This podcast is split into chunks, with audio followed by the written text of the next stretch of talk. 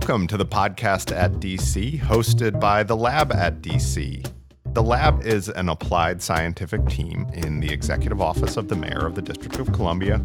We use science to learn what works for Washingtonians. I'm the interim director of the Lab, Sam Quinney. And I'm joined on this episode by Carissa Minnick. Hi, I'm Carissa Minnick, a senior operations analyst at the lab and one of the producers of the podcast at DC. And Podcast at DC listeners may have heard Carissa's voice before in both the podcast's intro and closing. You might be thinking, where's David Yokum? Well, our dear friend David has moved on to a new position as the director of the Policy Lab at Brown University, and we're very excited for him. He is still a senior advisor to the lab at DC, and we are forever indebted to his work, not only on the podcast at DC, but throughout DC government and the development of the lab itself. I now have the pleasure and the Herculean task of filling his shoes as the host of the podcast at DC, among other things. So you'll be hearing a lot more of my voice going forward. Now for today's episode. In 2001, the district government instituted its own version of the federal government's Earned Income Tax Credit, also called the EITC. It's intended to assist low and moderate income working families with children. In a recent expansion of DC's credit in 2015, the district offered access to working families without children and also expanded eligibility criteria overall so that it included more families. So, how does this tax credit compare to the federal assistance programs like SNAP or TANF? Does the credit do what it intends to do? How can we evaluate how well it's working? Well, to learn more about this, we're going to hear from Dr. Bradley Hardy, an associate professor of public administration and policy at American University and a non resident senior fellow in economic studies at the Brookings Institution. He has worked with other policy experts to research EITC, labor economics, income volatility, and poverty. Bradley, welcome to the podcast at DC. So I'd be curious how you got involved in researching the EITC. Sure. Like, why did this become an area of interest for your research? Yeah, yeah. So very broadly, I think I could trace it back to professors back at Morehouse College. That's where I went to undergrad, and I broadly cared about issues of social policy. I was an economics major, but just broadly speaking, economic conditions, neighborhood conditions, stuff like that. Why do things look the way they look back in my hometown of Durham, North Carolina, where you have the prosperity of the Research Triangle Park alongside declining neighborhoods that didn't look like they recovered after textiles and stuff like that left the Carolinas. And that kind of took me to public policy school. So, you know, my topical interests have always been sort of in poverty, inequality, labor markets, the social safety net, things like that. And so I can recall in my master's program at Georgetown, uh, great professor Harry Holzer was talking about a lot of the different social policy programs, including this thing called the Earned Income Tax Credit. And so I couldn't have forecasted back then that I was going to work on it, but I cared about the issues. You know, fast forwarding, I was working on EITC policy, thinking about this using secondary data sources, thinking about using census data and had the good fortune to meet folks like Dan Muhammad, who's an economist in DC government, and Latanya Brown Robertson, who's an economist at Bowie State here in the region. And we started talking about, you know, how we could think about using some of the local tax data to answer some really important questions for the, for the metro area. So relatively narrow in some respects, but part of a broader interest in these these populations and these issues.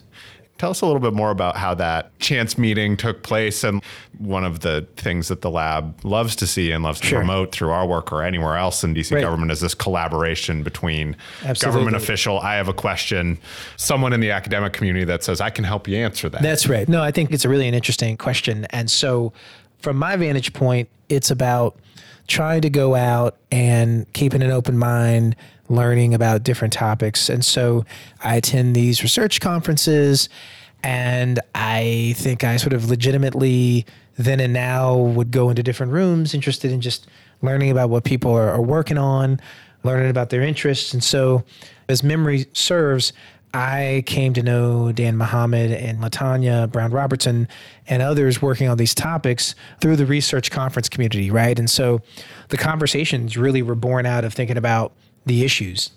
And so I think I take it as sort of an example of meeting people who have a collaborative spirit, not necessarily knowing when people are going to want to collaborate, but at the same time, there's a neat chance to maybe even bring a new research question. So, you know, I was coming at this from the perspective of caring about the earned income tax credit, having done this research on Census Bureau publicly available data sets.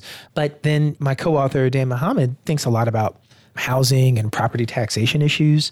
And Latanya thinks a lot about issues of urban areas and neighborhoods. So actually, they were not really thinking that much at the time about the EITC. And so I said, oh, well, you know, it's really interesting. The city has this really ambitious credit that has not been investigated that much, right? So you know, these conversations kind of germinate and good things happen. I think that's a really natural segue to talk more about your research. So we've laid the groundwork about Yeah. what is EITC and its sort of history at the federal level, but what's DC's history with the EITC? Sure. So, you know, I think that again, there's others in the city who could do as well or better at characterizing this. But, you know, my own understanding is that the initial council level action for the EITC began in 2000, and the credit was really enacted in 01, and it started as roughly 10% of the federal credit. And then, you know, I might get my dating a little off here. It immediately jumps to 25% of the federal credit. I think the year after, and maybe in 2006, it goes to 35% of the federal credit. And then by 2009, it rises to 40% of the federal credit. So pretty substantial. That's the evolution. So, you know, it starts and then it's steadily increasing. And I, you know, I'd say as an aside, I, don't know that the city gets enough credit for how ambitious it is, an array of labor market and social policies, right? People talk a lot about minimum wage. I don't think they talk as much about EITC. You think about the different early child universal education programs that we have here in the city.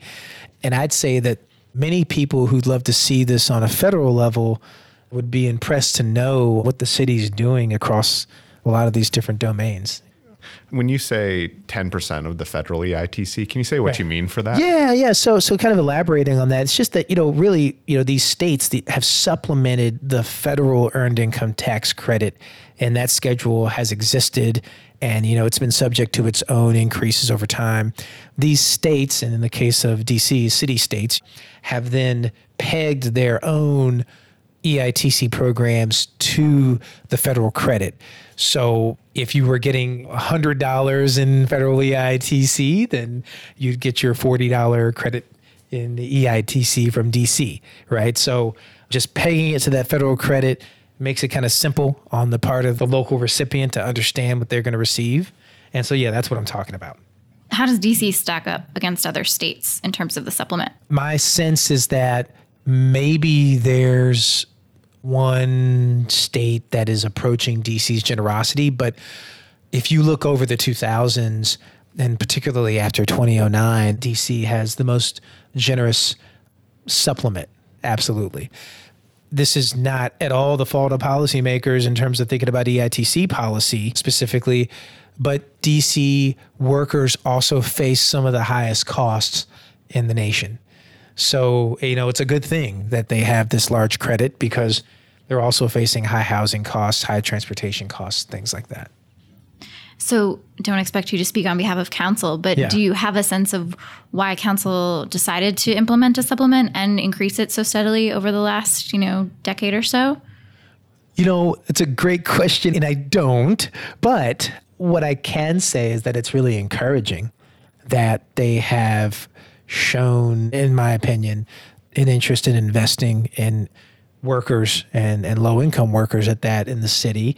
You know, I do recall from my reading that you know, folks like Ed Lazere and the DC Fiscal Policy Institute were among the advocates. They probably weren't the only ones, but they were among the advocates who were really pushing hard for a DC supplemental EITC. And you know, I, I think they do a lot of great work at DCFPI. I happen to be a an RA at the Center on Budget and Policy Priorities many many moons ago. I had more hair on my head back then. the listeners can't see that. Yeah. So let's talk about your specific paper with your co authors. So take us through the setup here. What are we trying to understand and how are we going to go about doing yeah, it? Yeah, I mean, the basic idea is to try to really drill down on what the District of Columbia has constructed with respect to this supplemental DC tax credit, this earned income tax credit for DC. But then to take a look at that tax credit at the DC level, the EITC in DC, and then think about how that combines with the federal earned income tax credit.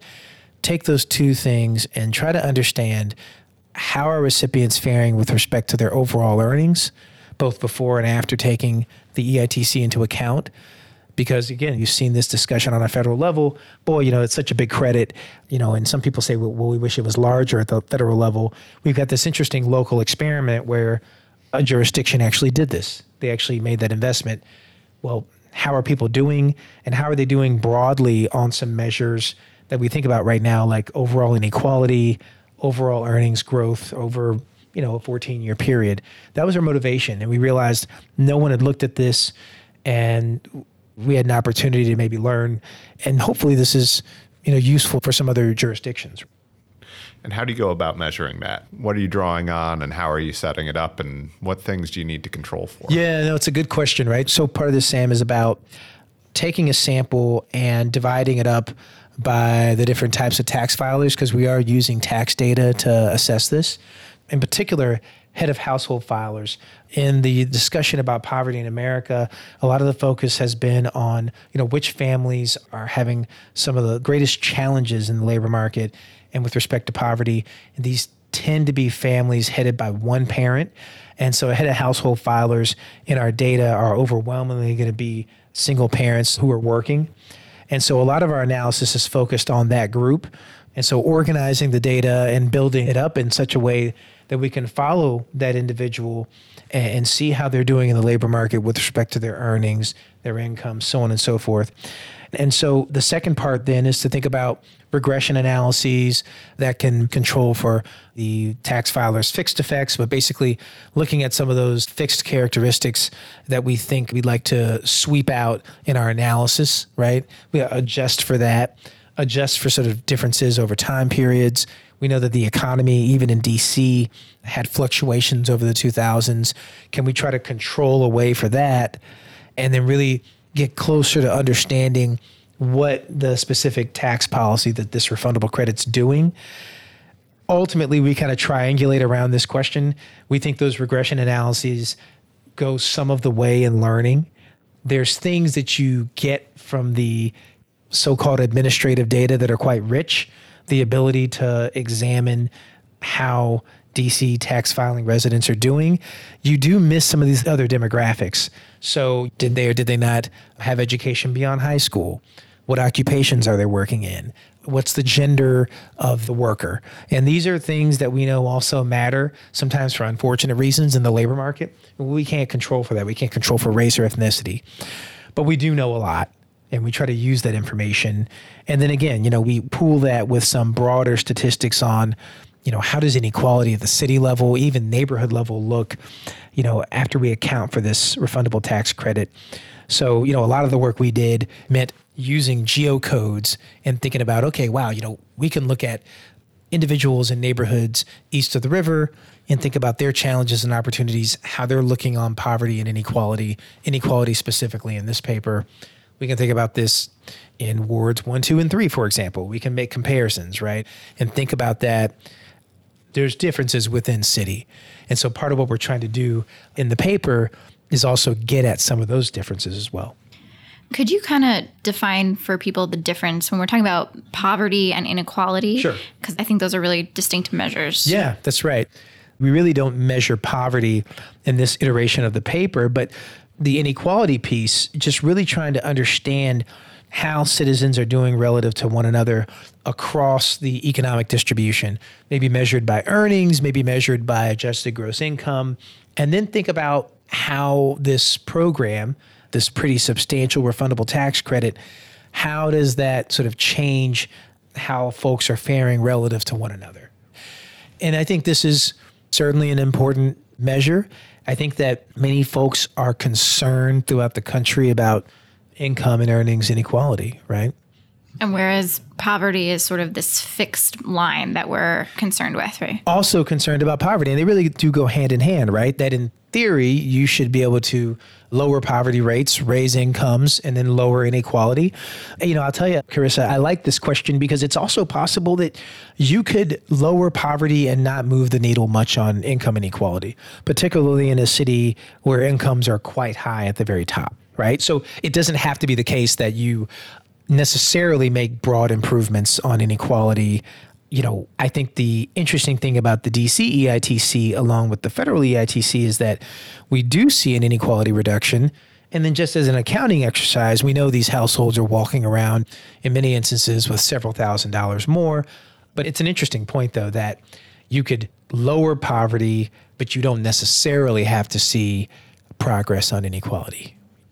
And so, what do we see in DC? Yeah, and that's the good news. I mean, we actually do see that inequality is reduced, I'd say fairly substantially.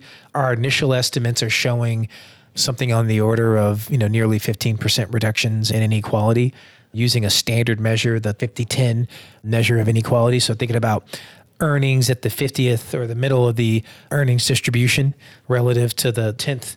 And so pretty low down the earnings distribution and once we account for EITC receipt, you know, the amount of that subsidy received, well, boy, things actually look a bit better. So I think it's encouraging. So in that regard, we're seeing the person at the middle and the person at the 10 mark getting a little closer together. That's exactly right. So, what policy implications do you think this has for DC, but then also more broadly throughout the country? You know, I think it does have important policy implications. I think one of the things you could imagine is that other jurisdictions should be paying attention to DC's case and whether and how there's progress with this public policy. Again, I think that its status within the tax code means that it doesn't resonate for some people the same way the minimum wage does. But this is a pretty important public policy for many working poor and near poor. I think for that reason, it has broad policy implications. I think you're going to continue to see more policy interventions occurring subnationally. You know, so many of us, and I'm guilty of this sometimes too. I think about policy at the national level. You know, what are we going to do on these different, you know, problems?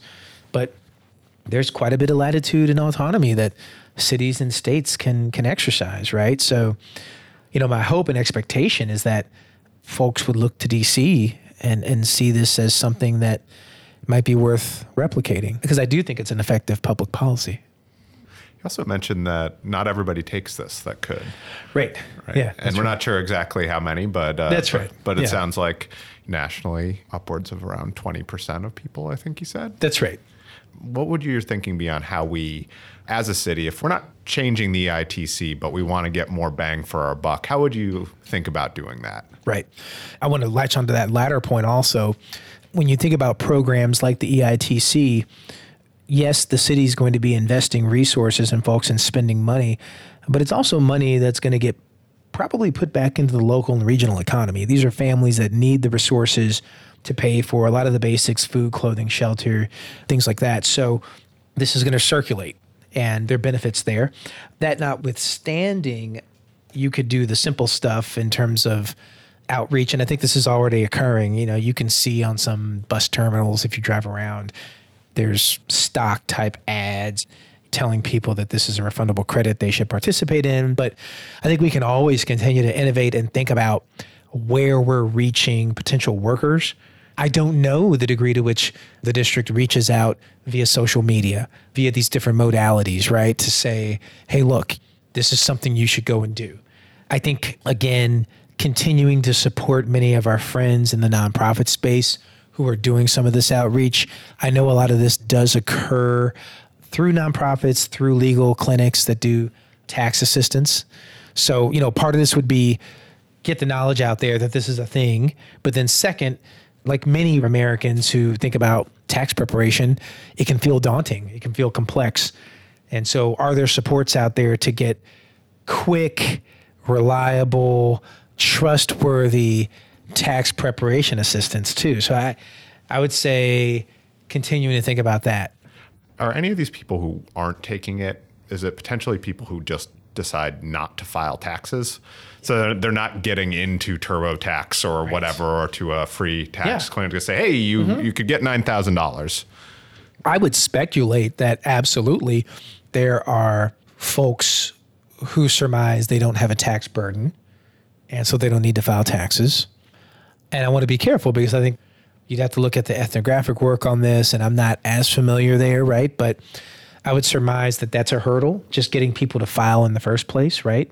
And I think I was reading some work, including work by Maggie Jones of the US Census Bureau, showing that on the national scale, we think that EITC participation has been on the order of roughly 80% of folks who would qualify. So that could vary here in the district.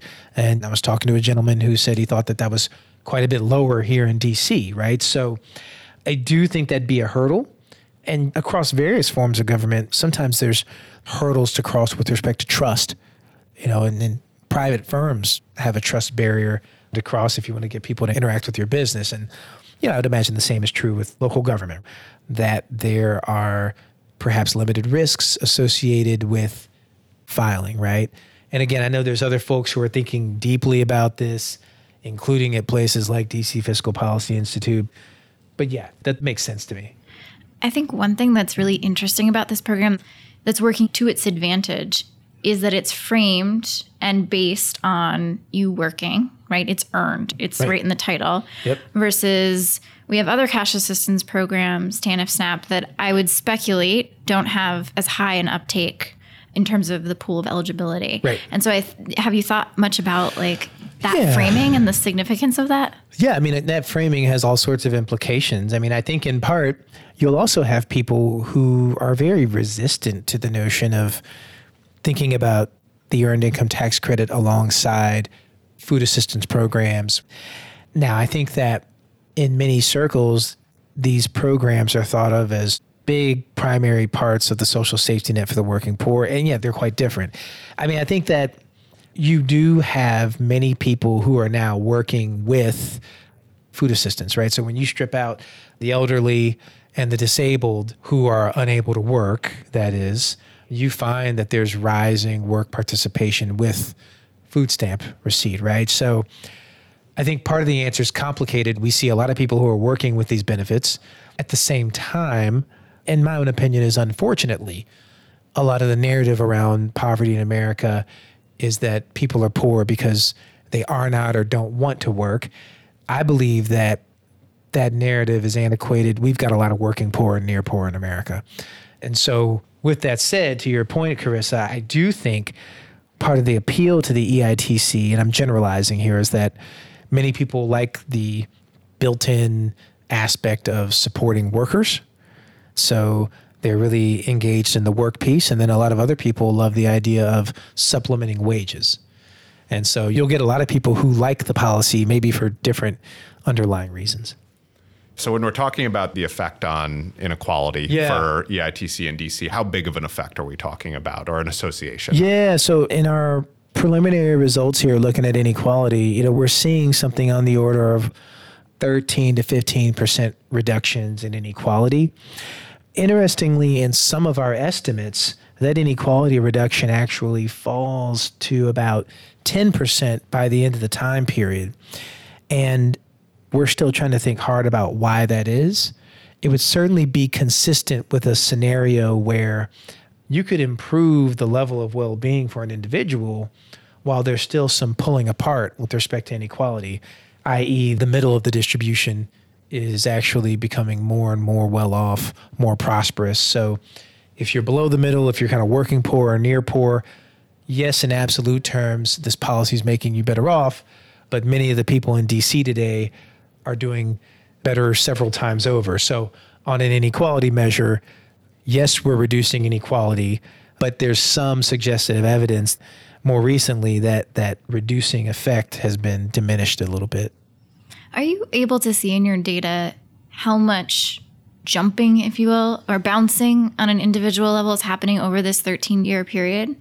Yes. And, you know, you're doing a nod towards what I hope to be one of the next projects. So I've done a lot of work in other data sets in the area of income volatility.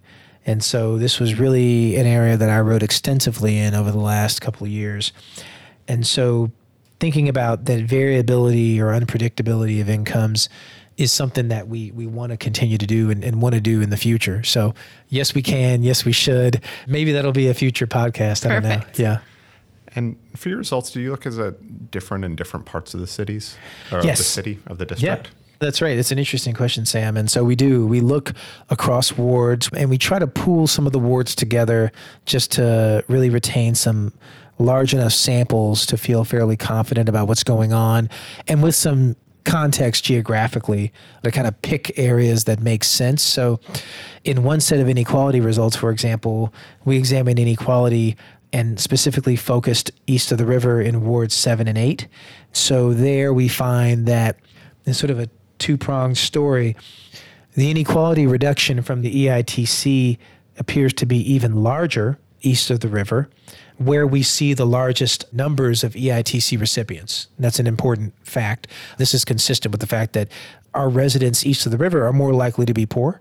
And so the policy is having some disproportionate impact east of the river.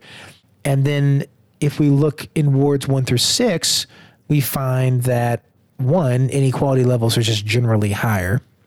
Two, the inequality reduction is there and it's meaningful, but it's less.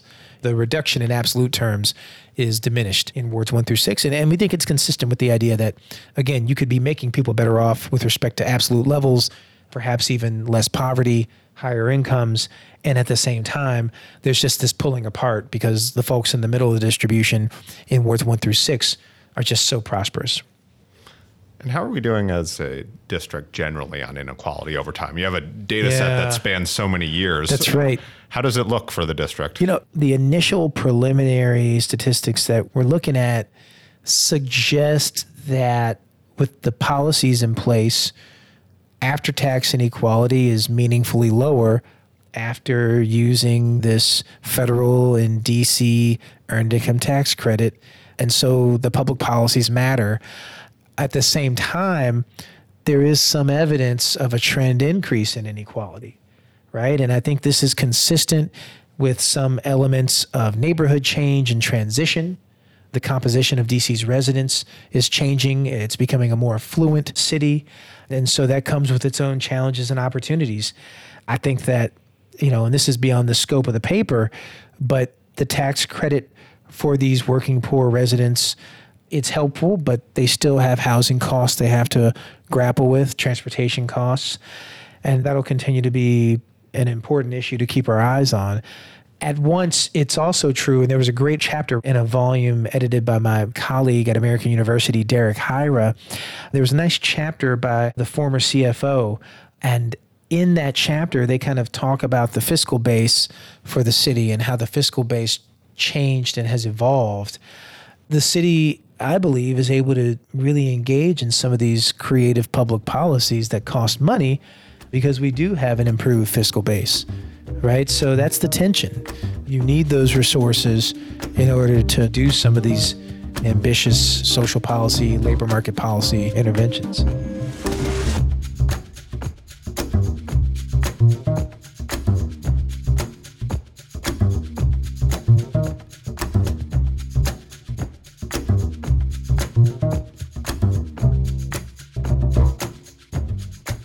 Thanks for listening to the podcast at DC, a production of The Lab at DC. Our producers are Carissa Minnick and Nellie Moore, and our podcast intern is Tim Madden. If you liked what you heard, visit our website at thelab.dc.gov, where you can sign up for our mailing list. You should also follow us on Twitter at thelab underscore DC. However, you choose to connect with us, you can find more information on our work and stay updated on what we're doing.